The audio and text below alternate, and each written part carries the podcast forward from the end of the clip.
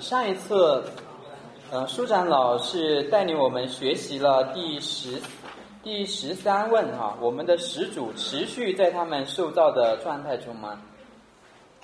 嗯，还要再更前面一点，就是十二问，当神造人的时候，神向人施行的特别护理作为是什么？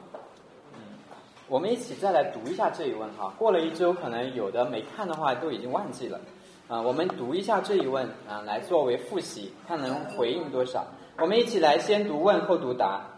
当神造人的时候，神向人施行的特别护理作为是什么？当神造人之后，他与人立了生命之约，以完全顺服为条件，以死亡的痛苦为刑罚。禁止人吃分别善恶树的果子。后边我们再读一下十三到十六问，十三到十五问，嗯，也是刚刚查过的，人如何犯罪？嗯，我我们一起读问，然后一起读答哈。我们的始祖持续在他们受造的状态中吗？我们的始祖因其自由意志。选择犯罪得罪神，就从当初受造的状态中堕落了。罪是什么？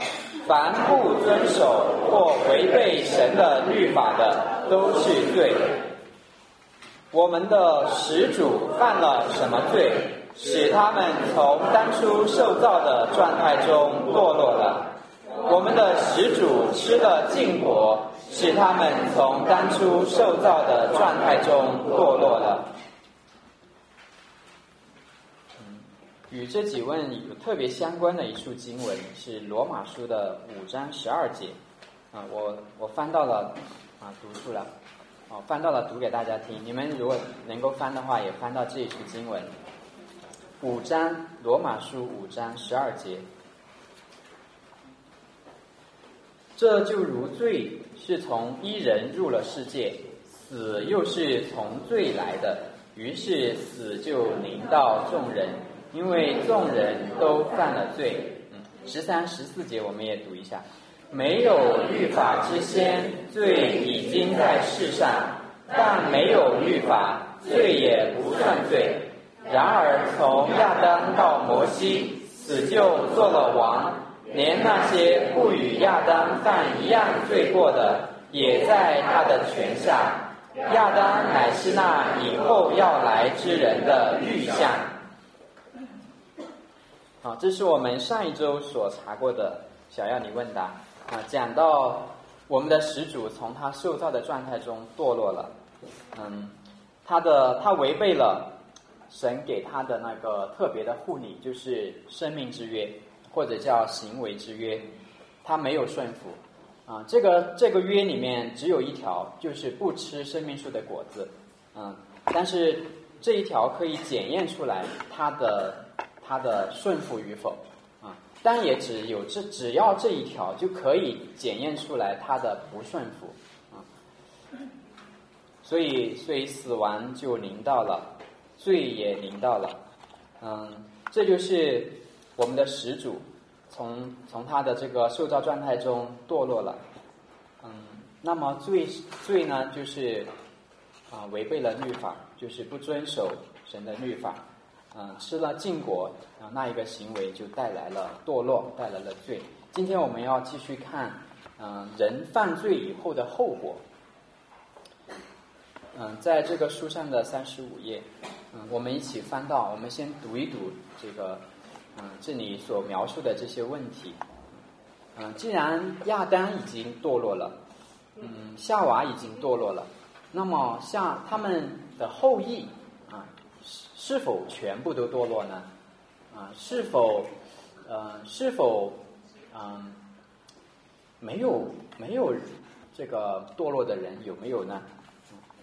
嗯，我们自己来思想这个问题的话，啊。也也常常会思想啊，我们传福音的时候，也会碰到这个。你们基督教都说人都是罪人，那嗯，有人就说那某某某算不算是罪人吧？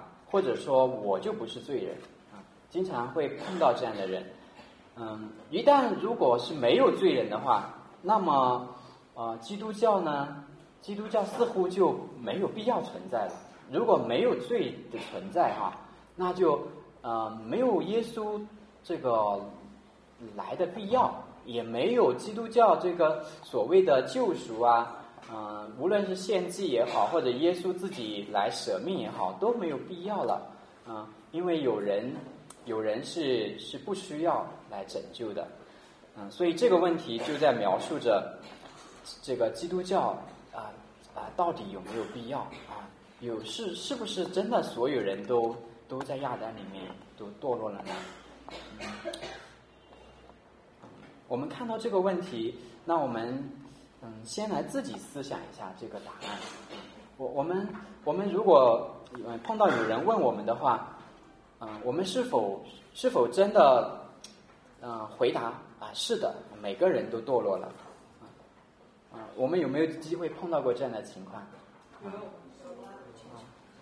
啊，啊，你你你这个信主的时候，或者是信主之前，你是怎样的观念呢？啊？这个你的你的这个回答有改变吗？有我知道有的人可能从小罪恶感就很强，他他就他就说他就从小都就觉得世界上就是没有好人，就是全部全部都是罪人啊。而有的人他就比较比较这个光明哈，他比较有希望，他总他总觉得世界还是还是有有圣人的，有有这个善人的。我们来回想一下我们自己啊，这个这个经历啊，有有没有有没有这个改变特别大的？你能你能描述一下这个你你前后的改变？嗯，你之前的认识是怎样的？后面来了一个一百八十度的转弯啊，是怎么样子发生这个改变的？我们当中有没有这样的有经历的人？有好有有这个何佳玲姊妹，请分享一下。嗯，我我从小接受的是儒家文化吧，当然，呃，身为一个女性呢，不可能做君子，但是呢，受到的教育还是要呃教导我们有很好的这个道德修养，呃，所以呃，我会觉得我既然没有去偷东西，或者说撒谎，或者是坑蒙拐骗，也不用，也不是将来也不想做贪官或怎么样哈，觉得可能呃作奸犯科的事情，只要我没有做的话，我就是个好人，啊，我又赡养父母，可能道德上也比较好。所以，嗯，虽然说我也知道自己不是个完人，我肯定也会犯错误。我我我那时候对罪的认识就是，只是认为自己有罪行，但是不肯承认我是有罪性的。而且呢，呃，而且后来因为在学业上还有职场上遇到很多挫折，反而生出一种，反而生出一种骄傲，就是那句话来着，怎么说呢？因为对自己无限自恋，所以对自己的全部过错都无限宽容。所以就是我我有后来就是信主之后才意识到这一点，然后然后呃我第一次第一次我当时慕道的时候就我就曾经跟那个来讲道的这个传道人就是李英强只是说我说我特别羡慕你们这些呃基督徒，因为你们跟犹太人一样呃都很重道德感，你们内心的那种罪的敏感呃很强，但是我们八零后嘛。呃，比较自由，所以呢，我们好像没有你那种对罪的敏感。我我曾经有一个阶段就是这样的，我我很羡慕他们的这种对罪的敏感。然后我第一次，今年一月八号的时候，我去受申请，我想申请受洗，但是被拒绝了。被拒绝的时候，牧师就是说，你现在对罪的认识还是不够深，你还你还不认识什么是罪。呃，所以呢，后面的这些就是关于赎罪的东西无无从谈起。我当时嗯。觉得牧师对我的这样一个诊断，或者说一个，我觉得是非常好的，因因为他他告诉我一个方向，然后那那个是一月八号的情景，到最近呢，最近我又产生，最近我的这个就是确实认识到自己的罪性，因为在地上没有一个艺人，如果要守论守律法的话，没有任何人守得住律法。我们每天早上起来，可能一不小心说了一个谎话，然后内心怨恨自己的弟兄，那等于就是杀他嘛。就是怨恨人就是杀人嘛，所以我我还骂自己弟兄是笨蛋，呃，这 这些事情都干过的，这些事情都干过。如果要论律法的话，我真的是觉得自己没有，就是守不住这个律法。然后呃，就就感觉到自己确实是曾经有一个时期感觉到自己浑身都是罪。那我怎么配得上基督的爱呢？我不相信基督会爱我，因为我觉得既然我的罪无可推诿，那基督我不配得到他的爱的。然后我有段时间因为这个原因就就不能够坚定我的信仰，直到就是这这应应该是第四个阶段吧。直到后来我嗯，就是也是圣灵感动我和带领我，我开始逐渐的相信，呃，上帝是慈爱的，他不是那个就是像我小时候家长那样，你做错事情。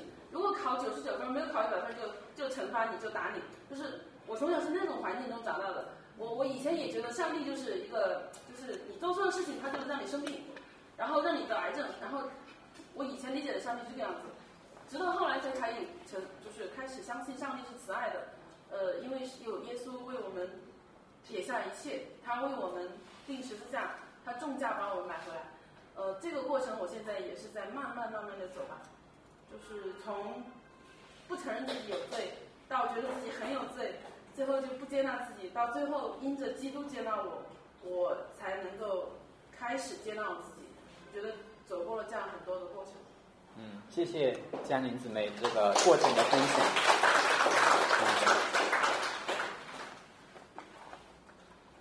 确实，这个这一问与前一问很有关系。嗯，这个标准是什么？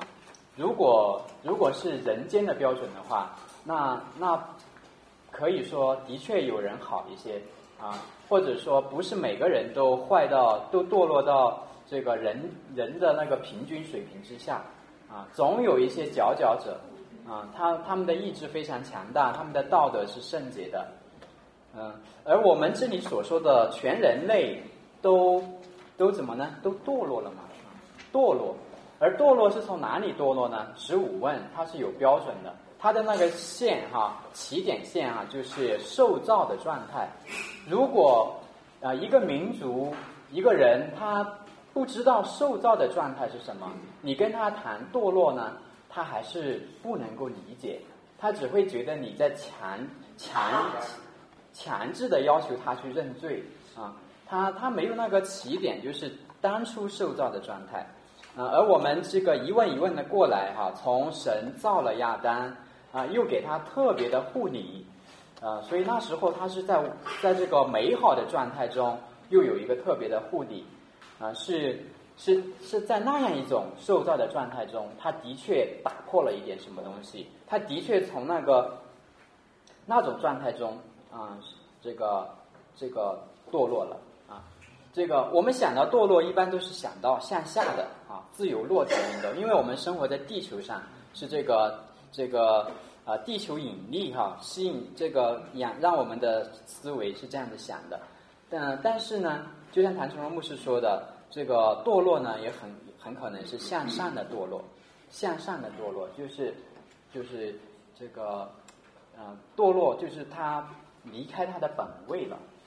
他离开了他的本位，他想要比自己的那个本位更好一些啊，他也是堕落。比如说撒旦就是典型的这种堕落方式，他不是他不是道德上这个不如以前了，他的功能不是毁坏了，主要不是这个层面，它的功能这个甚至比以前也许威力发挥的还更大一些，但是他堕落了，他是想要跟神同等，想要其他的天使来敬拜他。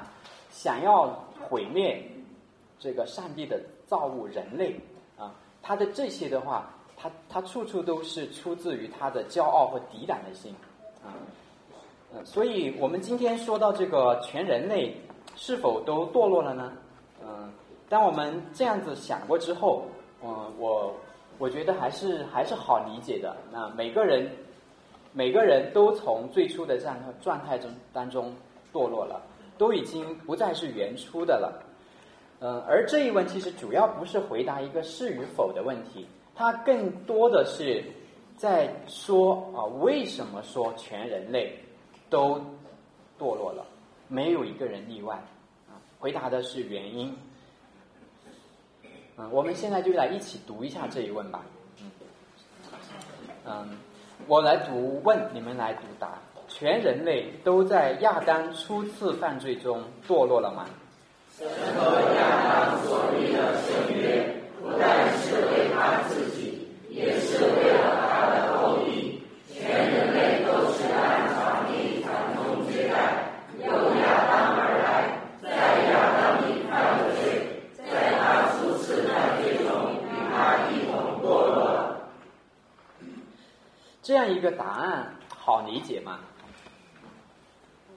啊，都每每一句话都能够明白吗？每一个字都不难认识吧？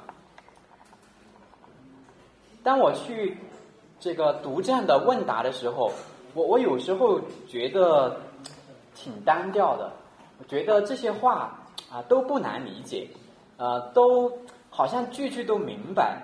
当我一合上这个书呢，我又不记得它了，啊，后来我就在想啊。我试着来想一想，这个有没有不同的答案？这个比如说不同的宗教，它会不会有不同的答案？而这个答案的产生，到底是在回应什么样的问题？什么样的这种啊神学问题，或者是宗教立场啊，或者是文化背景？嗯，对，就这一问的话，的确有柏拉修派哈，他就柏拉修派就会认为这个。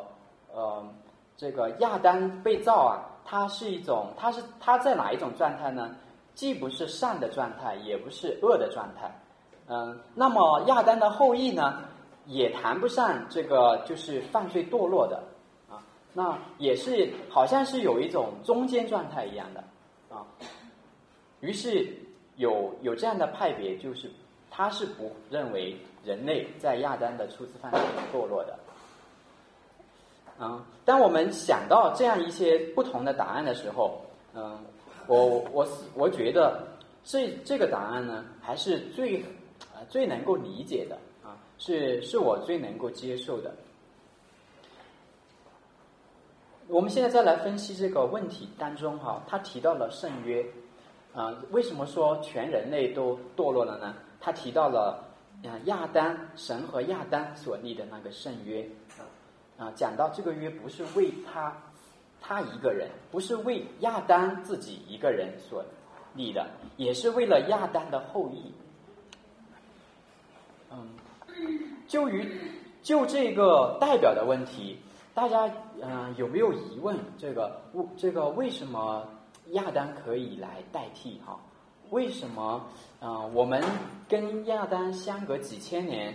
嗯，却与他有这个关系，嗯，是是这个是他的这个所代表的呢？嗯，圣经圣经依据是什么呢？啊，有没有弟兄姊妹能够能够举出这样的例子过来？圣经有哪里有哪里说过这样的代表是是这个正常的，是是嗯可理解的，是有理的？啊，而不是这个教义或者是教条强行灌输的结果，啊，有有这样的经文吗？或者你不用讲经文，你就讲一讲大概啊，什么地方出现过这种代表？我讲一个吧。嗯，就像你，就像一个父亲，他打麻将把钱输了，他他儿子就没有学费去上学，所以他儿子就没有没有没有没有去上学，就这么简单。所以这儿也是一样的，亚当把神的约给毁掉了，所以他的继承的所有财产被被输掉了，那他的后裔就没有财产，就这意思。嗯，谢谢这位弟兄所打的这个比方哈，对，这这个就很直接，这个影响是非常直接的啊，所以所以说这个亚当就是直接影响到他的后代啊。那这个后代的后代也因此直接影响嘛？比如说他的第七代的第七代的子孙，嗯，是这个是谁呢？是是挪亚好像，啊，挪亚也因此受到他的影响。人类从来没分开，一直影响。嗯嗯，好的，谢谢这位弟兄给我们提供的思考。好，兰丽花姊妹。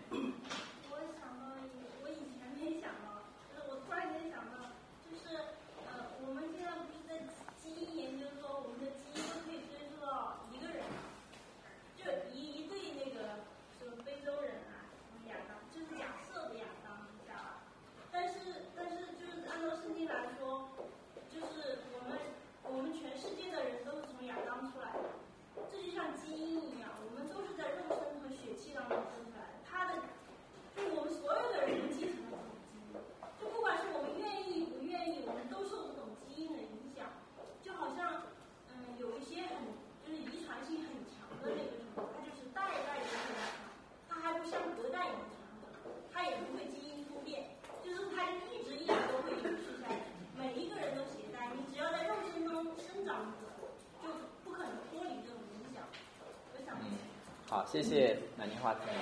嗯，也是这个，也是讲到了这个一代一代的影响啊，所以就好像啊这种积累一样哈，一代一代的这个传递下去啊，也是啊打了一个基因的比方。圣经里面在希伯来书说到，呃，说到亚伯兰向麦基喜德这个至高神的祭司去献献上那个礼物哈，献上十分之一。当时这个经文就说到，利未人也也献了。那利未人当时当时还远得很，还在这个四百年之后啊才有利未人。他们怎么献的呢？希伯来书的作者说，他们是当时就在亚伯兰的腰中了啊，在亚伯兰的身体当中了啊。所以利未的利未的祭司等次是远远低于这个。这个呃麦基喜德的祭祀等次的，因为因为他曾经献过献过礼物给麦基喜德，是在哪里献的呢？是在他的祖先亚伯兰的腰中所献的。嗯，所以这样的话，我们也可以说，全人类都在亚当的腰中，全人类都是由他而出的，嗯，生殖而出的。好，这个啊提供了我们一些思考。我们再往后边看，就是讲到全人类都是按常例传宗接代啊，所以所以呢，就在亚当里犯了罪，在他初次犯罪中与他一同堕落了。按常例，嗯，我们每个人的确都是按常例。克隆人还没有出来，只是一个科学假设。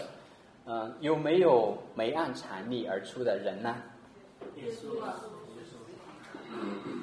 也想到了耶稣啊，耶稣是一个啊，是一个不按常理而生的人，是吧？嗯，是的，他不是按常理而生在世上的，啊，他是一个人，而且他是一个完全的人，啊，他却是童贞女玛利亚所生的，他他是女人的后裔。啊，没有，没有这个，没有这个父亲啊，没有身体的父亲，啊，就他，关于他，他如这如何可能成为一个完全的人呢？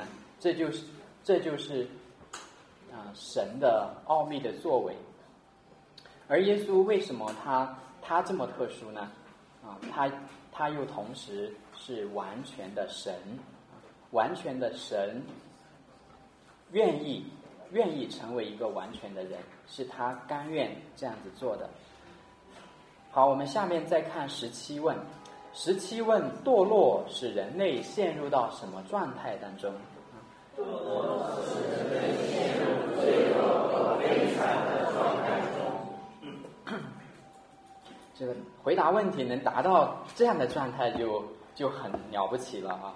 这个又简洁，又概括出了。这个呃全貌啊，至少是大部分大部分啊，简单来说就是两点哈，黑体字所表明出来的是一是罪恶啊，二是悲惨，嗯，但就因为它太概括，所以这个需要后边的解释。我们再翻看十八问和十九问，它分别解释了这两个词所代表的状态是什么。十八问：人堕落的状态中，其罪恶有哪些？人堕落的状态中，其罪恶有：一、亚当出犯的罪疚，原有人义的丧失，人性全面的败坏；二、人从罪行所发出的一切破坏。嗯，好，干脆我们把十九问也读了啊。人堕落的状态中，其悲惨是什么？人类由于堕落，丧失了与神的交通，落在神的愤怒和咒诅之下，所以应受今生一切的咒诅、死亡以及地狱永远的痛苦。我预备了两个预答的问题啊，一个呢就是就是这个第十八问所。相关的问题，嗯，在那个群里边，嗯，大家都看到了吗？嗯，就是什么问题呢？就是原罪是什么？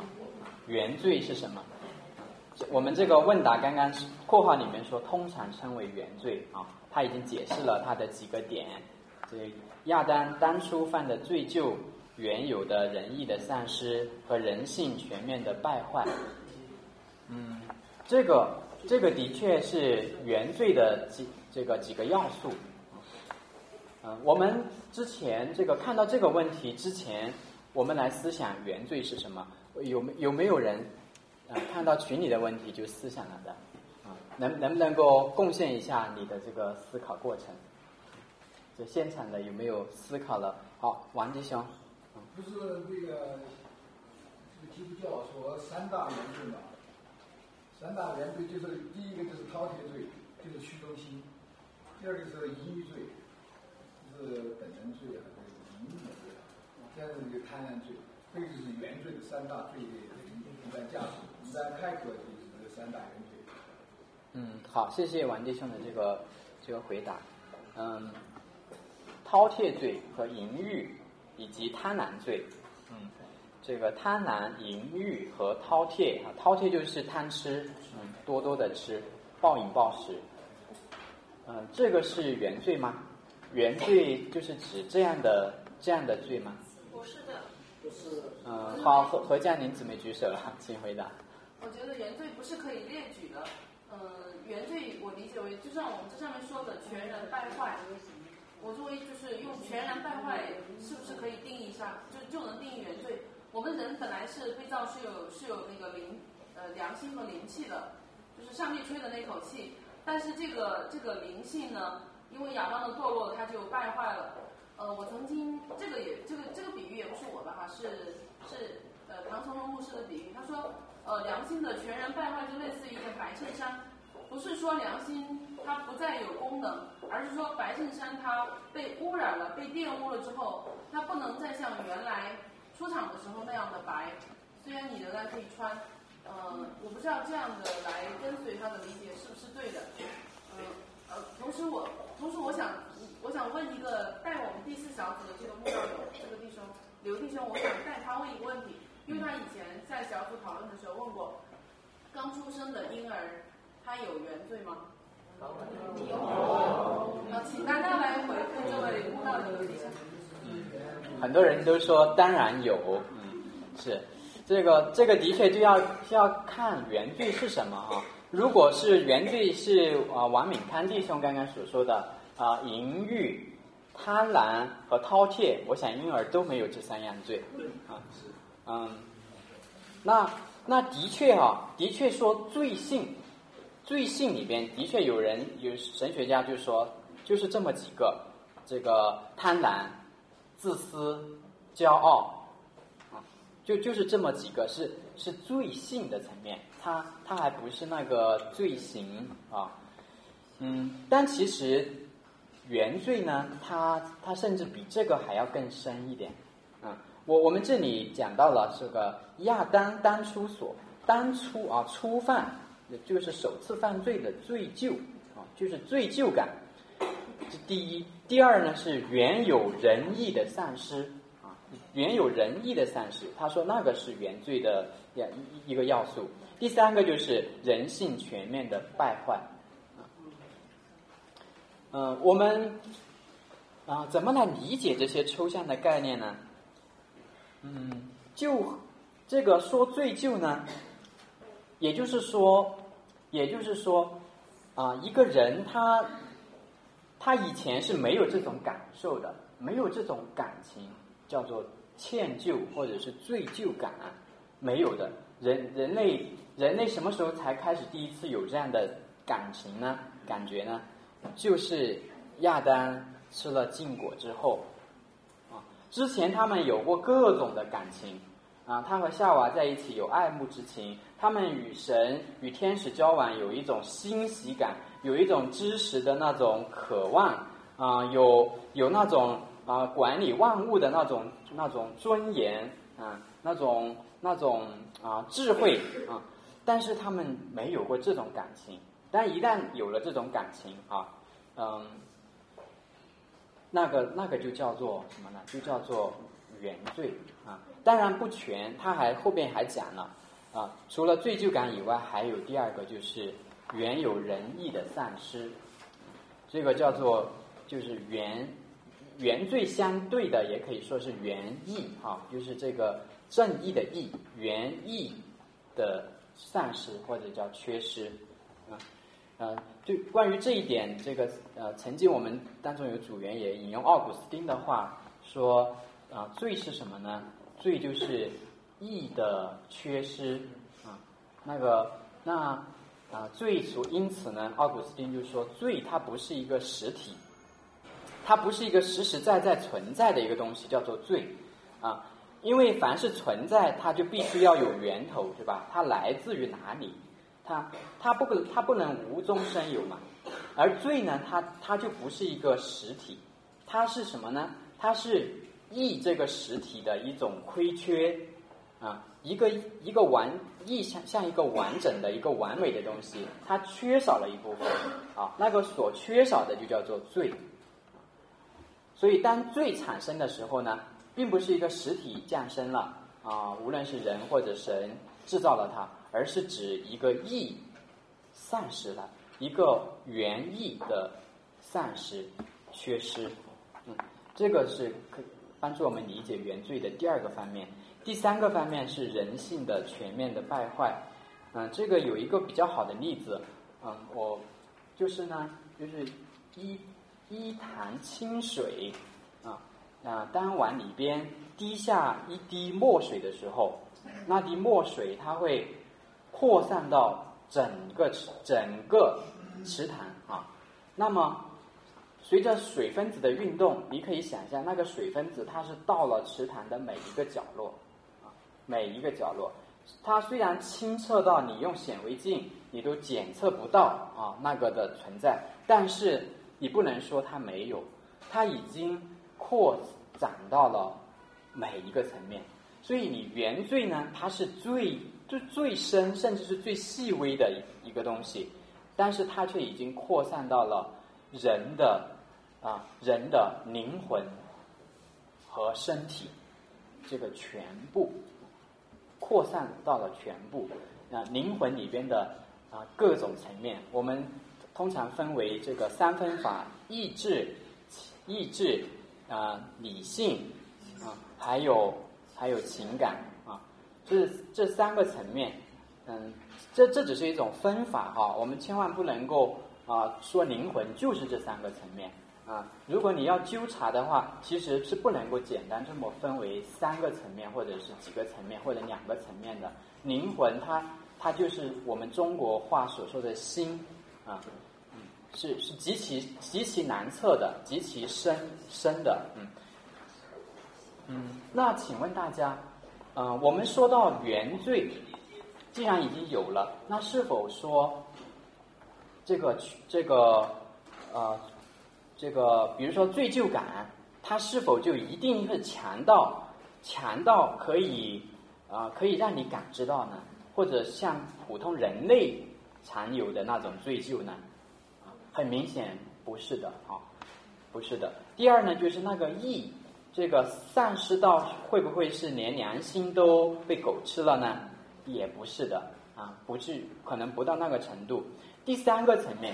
啊，我特别要强调一下，因为我们的那个呃加尔文教义的五要点里边，其中有一第一点就说到了，说到是人是全然败坏的啊。我们常常说这个教义，但这个教义也需要辨析啊。这个人性全面的败坏，或者说人是全然败坏的，那是指到什么呢？是不是指到人就嗯已经嗯没有任何的善行？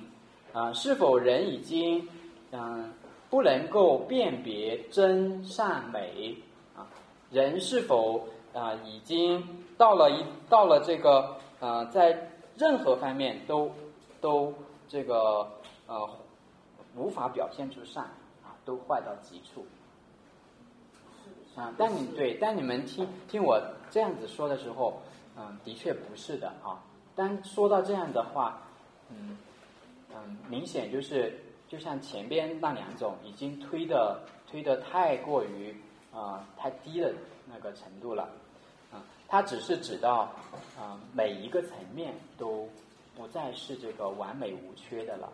啊，啊理性、意志、情感都都不再是能够寻求那个啊属灵的善或者是至善，每一个层面它都不能够去寻求那个至善、那个属灵的善，但是它在人间的一些人与人之间的善行。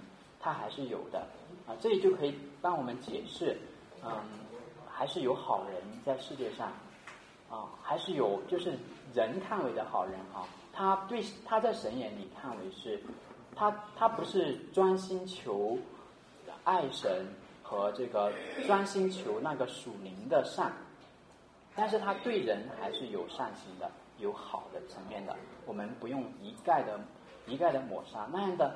那样的话，人就，呃，人就，嗯，堕落的，堕落到实在是这个无以复加的程度。嗯，后边我们再看第二点，就是说，人从罪性所发出的一切过犯，啊，这个，这个就是我们通常说是本罪与原罪相对的本罪。人从罪性所发出的一切过犯，就是人自身所犯的罪了。后边我们再简单的看一下这个人堕落的状态中，他的悲惨是什么？悲惨，刚刚我们读到了，第一点是丧失了与神的交通，第二是落在了神的愤怒和咒诅之下，啊，第三。就是承受今生一切的愁苦、死亡以及地狱永远的痛苦，所以是三个层面。或者你把第三个层面再细化为三个小点啊，就加起来是五点。而很明显的，这个前面丧失了与神的交通和落在神的愤怒和咒诅之下呢，它是。它是啊一个原因和根本，而后边啊好像是结果。这个悲惨的原因是丧失了与神的交通，这个悲惨的原因是落在了神的愤怒和咒诅之下，嗯，而悲惨的结果啊，那就是今生。一切的愁苦，你能够感觉得到的，啊，就是死亡，还有一个悲惨的结果，就是地狱永远的痛苦。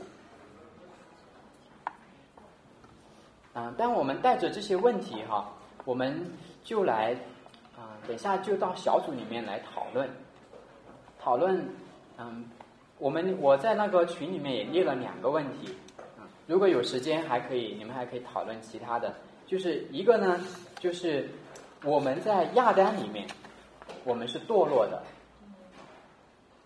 啊，那我们又说我们是在基督里啊，我们我们在另外一个啊真正的人哈啊真正的人里边，基督里边，那么这两者会有什么不同？啊，我们会我们可能啊能够能够活出什么样的不同？啊这是我们思考的第一个问题。第第二个问题呢，就是，嗯，死亡、死亡和地狱永远的痛苦，这些还会临到所有的人吗？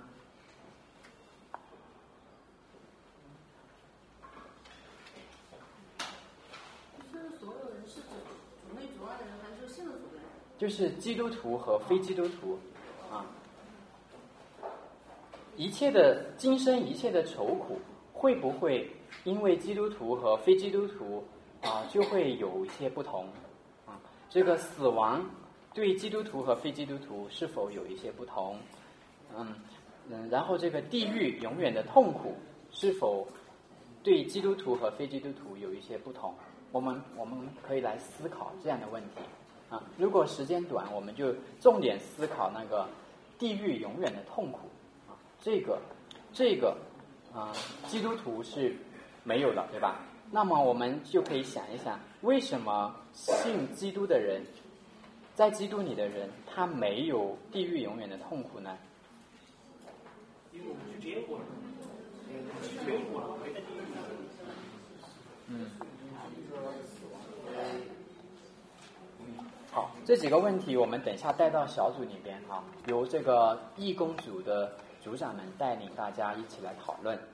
嗯，我们接下来还有这个十五分钟啊，十五分钟到九点钟，我们可以来讨论这几个问题。然后要背诵的经文，上一次的是发到了群里边，啊，等一下组长们也也组织背一下。我们今天要背诵的经文，嗯，我们我们。就背几个简短一点的哈，这个从十六问，十六问呢，我们就来背一下这个罗马书的五章十八节，因一次的过犯，众人都被定罪。第三处，啊，罗马书的五章十八节，嗯，这里是一处。十七问我们也背一节经文，啊，就是罗马书的五章十二节，这处经文经常被引用的。然后我们十八问就被，嗯，就被这个第第几处呢？第第二第二处吧，从心里发出来的。太马太福音的十五章十九到二十节，啊，最后这一问我们也背一处经文，啊，就是背这个嗯第六以西结书的十八章四节。看呐，世人都是属我的，为父怎样属我，为子的也照样属我。犯罪的，他必死亡。啊，我们就背这四处经文。好，我们现在就分到各个小组里边，义工组长来带领大家来讨论。